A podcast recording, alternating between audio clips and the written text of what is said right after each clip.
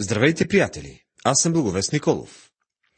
Вие отново сте с единственото предаване, което ви осигурява системно изучаване на Библията.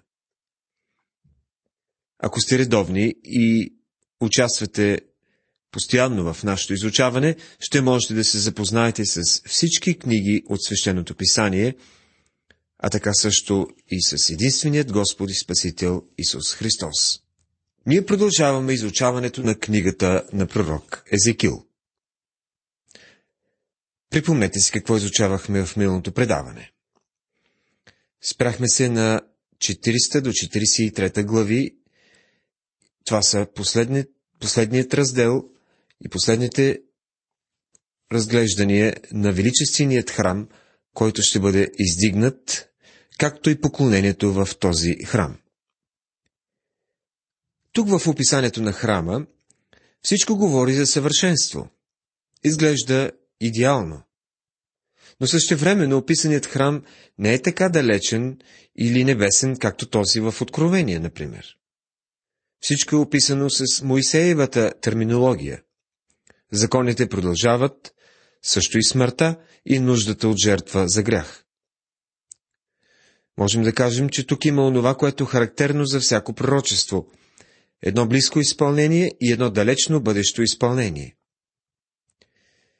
Повечето коментатори се съгласяват с това, че описаният храм ще бъде реализиран по време на милениума или хилядогодишното царство. Законите, жертвоприношенията и празниците от изход или вид са възобновени в 45 и 46 глави. С едно изключение липсва скинията, липсва и денят на изкупление. Защото Господ Исус на кръста извърши изкуплението. И неочаквано в 47 глава ни се дава нещо славно и нещо ново. От Божия храм извира живото даряваща река, на чието брегове растат дървета с плодове за храна и изцеление, както е в Откровение 22 глава. И в самия край на видението града е наименован. Не се казва Ерусалим, а Иова е там. В 44 глава Бог казва на Езекил, че един княз ще влезе в града през източната порта. Тогава той ме върна по пътя на външната порта на светилището, която гледа към изток, и тя бе затворена. И Господ ми рече, тая порта ще бъде затворена, няма да се отвори и никой човек да не влезе през нея защото Господ, Израилевият Бог е влязал през нея, затова тя ще бъде затворена. А князът, който като княз ще седне в нея, за да еде хляб пред Господа, той ще влезе през пътя на предверието на тая порта и през същият път ще излезе. 44 глава от 1 до 3 стихове. Източната порта на сегашният Ерусалим е затворена, напълно зазидана – някои, които вярват, че Христовото пришествие ще въведе милениума на земята, смятат, че това е изпълнение на тези стихове от Езикил и че портата няма да бъде отворена, докато не дойде Месия. Но има две възражения срещу това мнение. Има възражение, че князът споменат тук, който ще влезе в града, ще е Господ Исус Христос. Езекил ни казва, че този княз принася жертва и се покланя на Бога. Това е описано в 45 и 46 глави. Затова едва ли той би могъл да бъде Господ Исус. Исус е Бог и той никога не е принасял, нито ще пренесе жертва. Не му се налага да го прави, защото той все още може да каже, кой от вас ми обвинява в грях? Йоан 8 глава 46 стих. Някой пък смята, че това ще бъде Давид. Мнозина не са съгласни, че ще бъде Давид, но пък са съгласни, че ще бъде първосвещеник. Така се тълкува думата княз. Много от тях приемат, че това ще бъде просто някой друг от Давидовият род. Друго възражение е, че въпросната порта очевидно не е порта на града, а порта на храма. Вярно е, че храмът все още не съществува и първо трябва да бъде построен, преди да се изпълни всичко това. Князът вероятно ще дойде през тази източна порта на града, но това може да е, е някое друга или пък стената да бъде съборена и съвършено нова стена и порта да бъдат изградени до тогава. Не бива да забравяме също, че стената, която се издига там днес, не е стената, която Христос или Езекил са виждали. И стените от времето на Езекил и Христос отдавна са били разрушени. В следващите стихове пророкът отново трябва да погледне онова, което вече е видял и да му се повтори всичко, каквото вече е чул. Тук той пак вижда дома пълен с Господната слава, която на мига го изпълва с благоговение и Езекил пада на лицето си. И Господ ми рече, сини човешки, внимавай в сърцето си, погледни с очите си и чуй с ушите си всичко, което ти казвам за всичките наредби на Господния дом и за всичките му закони. И забележи добре входа на дома с всичките изходи и светилището. И кажи на бунтовниците, сирич на Израилевия дом, така казва Господ Йова. Доме Израилев, нека ви са доволно всичките мерзости, които извършихте. Господ нарежда на пророка да отбележи всичко, което е видял и всичко, което вече му е казал.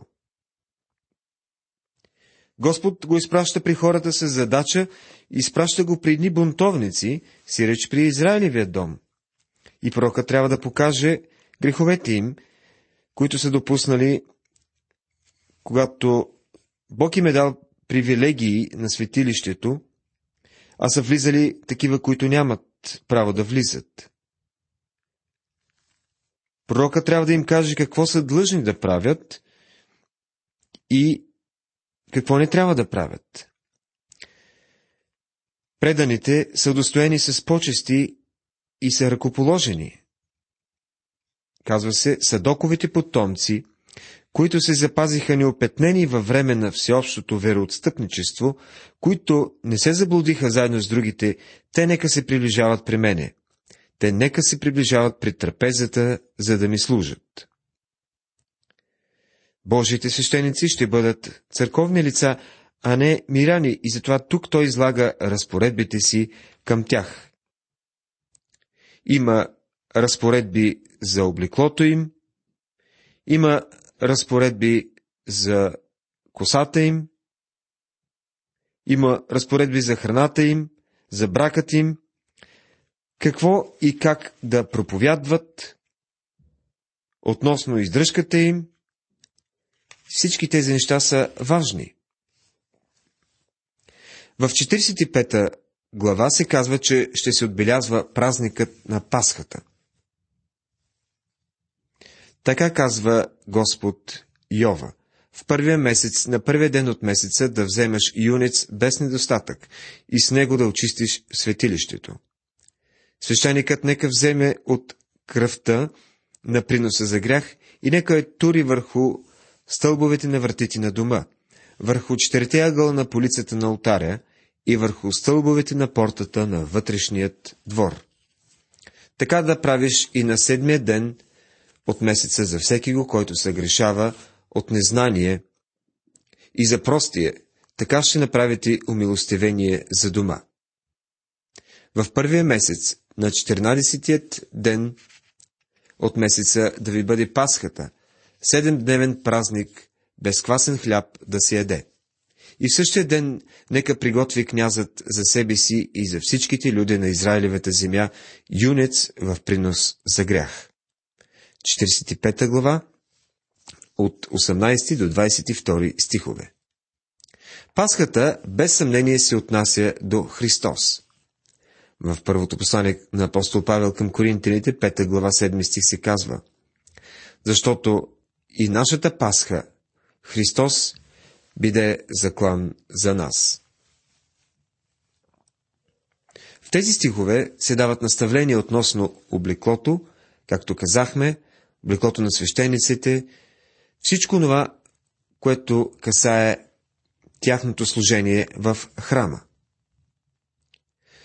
трябва да отговорим на един основен въпрос. След като всички жертви на Стария Завет са се изпълнили в Христос, защо е необходимо в това видение отново да се въвеждат жертви? Едва ли можем да намерим противоречие тук? Можем да приемем, че жертвите, които се принасят, могат да бъдат разглеждани като възпоминание за идването на Христос и Неговата смърт на кръста, както днес Господната трапеза е възпоминание за тези събития. Някой може да попита, защо ще е необходимо буквалното принасене на жертви. Приятели, човешкият род труд, трудно, доста трудно се учи. Поради същата причина вярвам, че истинската кръв на Христос ще е в небето. Тя ще бъде там, за да ни напомня за ужасната яма, от която сме били измъкнати. Нашето спасение от греха и яда е едно изключително тежко начинание, с което само Бог би могъл да се захване. Христовата кръв ще бъде в небето, за да ни напомня за това и жертвите ще бъдат възстановени тук на земята, за да напомня на народа на Израел как са били изкупени. В глава 46 ни се дават правила, които хората и свещениците следва да спазват при богослужението и поклонението. В историята на еврейската църква не откриваме евреите да са се ръководили от тези правила, а единствено от Моисеевия закон, поради което в наши дни следва да тълкуваме настоящите стихове по-скоро като таинство, отколкото в буквален смисъл. Така казва Господ Йова. Портата на вътрешния двор, която гледа към изток, нека бъде затворена през шесте делнични дни, а в съботния ден да се отваря и в деня на новолунието да се отваря. И князът нека влезе по пъти на предверието във външната порта. И нека застане при стълпа на портата, а свещениците нека принасят си изгарянето му и примирителните му приноси, и той да се поклони при прага на портата. Тогава да излезе, обаче да се не затваря портата до вечерта. А людите на Израилевата земя да се кланят в входа на същата порта пред Господа в съботите и новолунията. 46 глава от 1 до 3 стихове. Тук се определя мястото на богослужението и на княза и на хората се дават правила за извършването му. Според някои тълкователи, князът заедно с свещениците и левитите влизали във вътрешния двор и наблюдавали, а съдиите и княжеските служители следвало да вървят хванати за ръце, подпомагайки служението на Бога. Изглежда обаче, че той по-скоро е влизал по пътя на предверието във външната порта, заставал е три стъпала на портата и се е покланял при прага на портата, откъдето ясно е виждал какво правят свещениците при ултара, а обикновените хора заставали зад него в хода на същата порта. По-нататък се дават закони за ограничаване властта на княза при разпределяне на царските земи. А така също и местата, където да се варят местните дарове. Продължаваме с 47 и 48 глави, където Езекил получава видение на земята по време на хилядогодишното царство. Това е видение относно земята. Тогава ме върна при вратата на дома и ето, вода извираше изпод прага на дома към изток. И водата слизаше изпод дясната страна на дома, при южната страна на ултара. После ме изведе по пътя на северната порта и ме преведе няк наоколо по външният път към външната порта, по пътя на портата, която гледа към изток. И ето, вода течеше от дясната страна. 47 глава, стихове 1 и 2. Казва се, че вода извираше изпод прага на дома към изток, т.е. водата извира от ултара. Оттам идват всички благословения. От ултара. Всичко, което достига до нас чрез благословенията, идва благодарение на Христовата смърт за нас на кръста. Това е ултара и водата, която извира под него. Водата тук е образ на Святия Дух и много духовни полки могат да бъдат извлечени от този текст. И човекът, който държеше мярката в ръката си, като излезе към изток, премери хиляди, хиляда лахти и ме преведе през водата. Водата бе до глезени. 47 глава, 3 стих. Когато си казва, че водата е доглезени, това говори за ходенето на вярващия в духа. Пак премери хиляда и ме преведе през водата. Водата вече бе до колене. Пак премери хиляда и ме преведе, водата бе до кръста. Езекил 47 глава 4 стих Водата, която е до колене, говори за молитвата. А водата до кръста трябва да опашем кръста си за служение. Ходенето и служението на вярващият почиват на изкуплението, което имаме в Христос.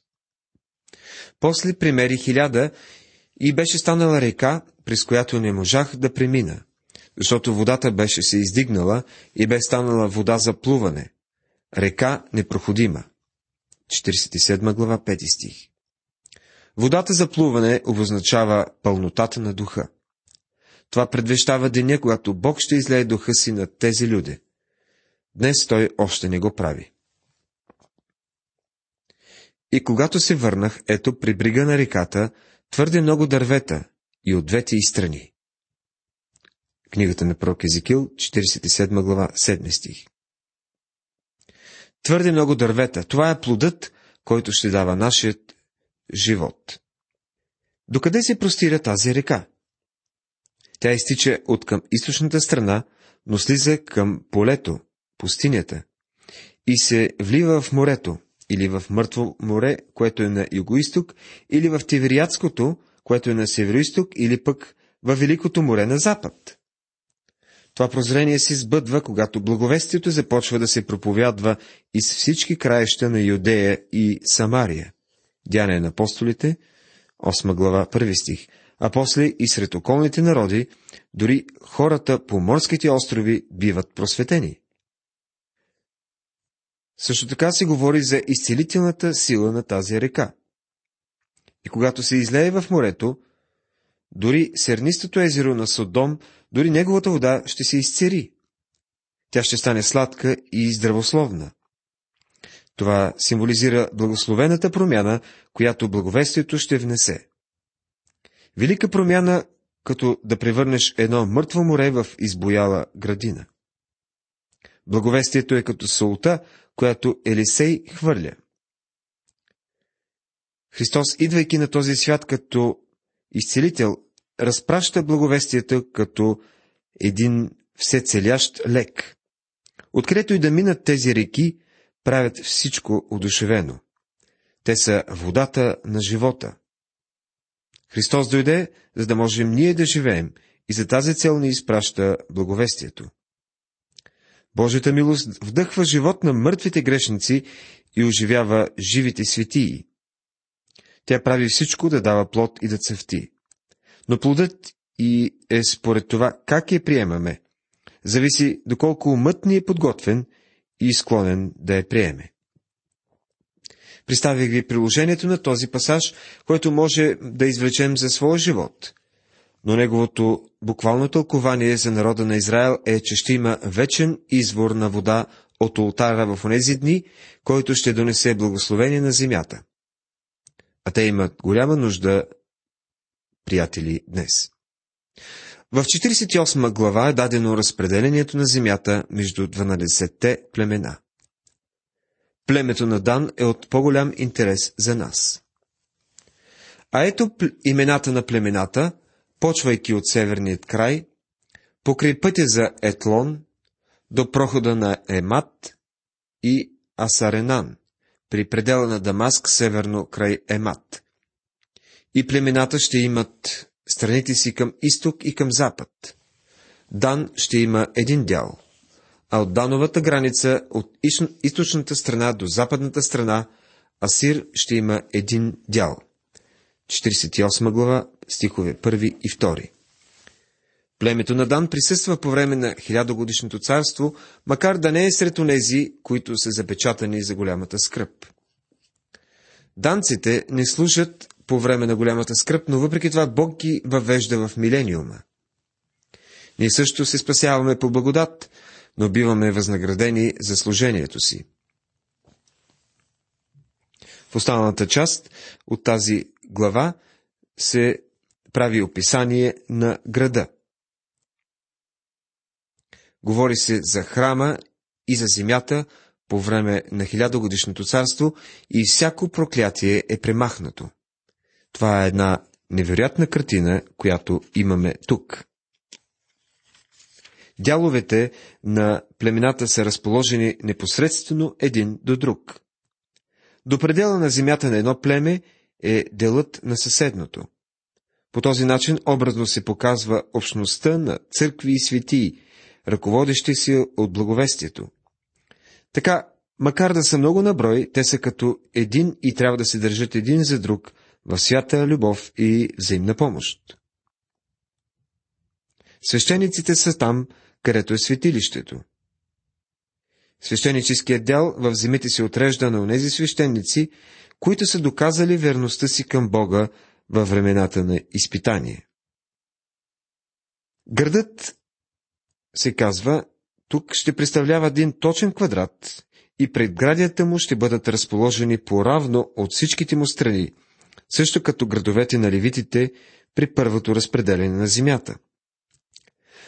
Разбира се, в буквалния си смисъл това пророчество никога не се сбъдва, до момента не се е сбъднало, никога не бива изграден град с тъй точни пропорции, което означава, че следва да го разглеждаме в един бъдещ смисъл, както и в духовен смисъл.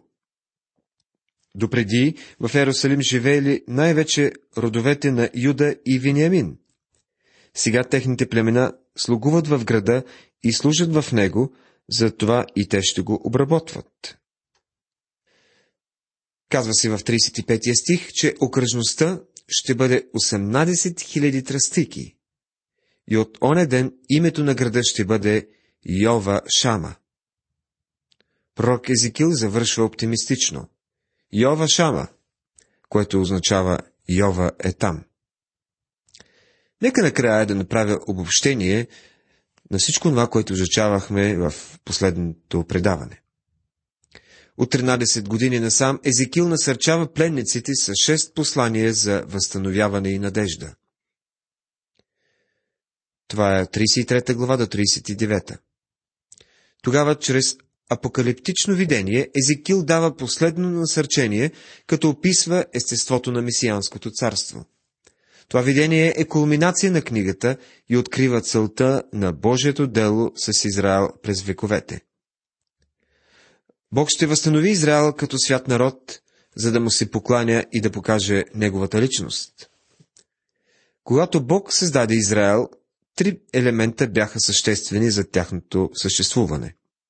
Народа, управлението и земята. Когато Бог ще възстанови Израел в Месианското царство, същите тези три елемента трябва да съществуват. Бог ще събере отново народа си чрез възстановяването, описано в 37 глава. Тогава той ще даде ново управление и ще установи обещаната земя за винаги. А възстановяването на управлението е описано в глави 40 до 46.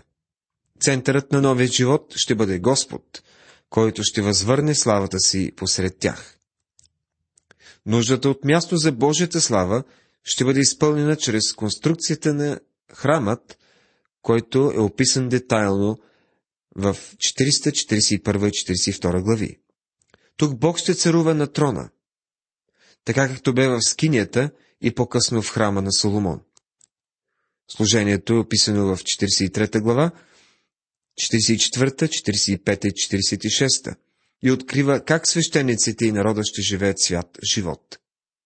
И накрая, описанието на възстановяването на Израел в обещаната земя е дадено в 36 глава. Границите на племената са възстановени. С възстановяването на Израел в страната на благословението, Господ ще потвърди своето вечно присъствие в тях в новото име на града, което е Господ е там завинаги. Уважаеми приятели, ние завършихме нашето изучаване. В следващото предаване ще изучаваме книгата на пророк Данаил. Бог да ви благослови.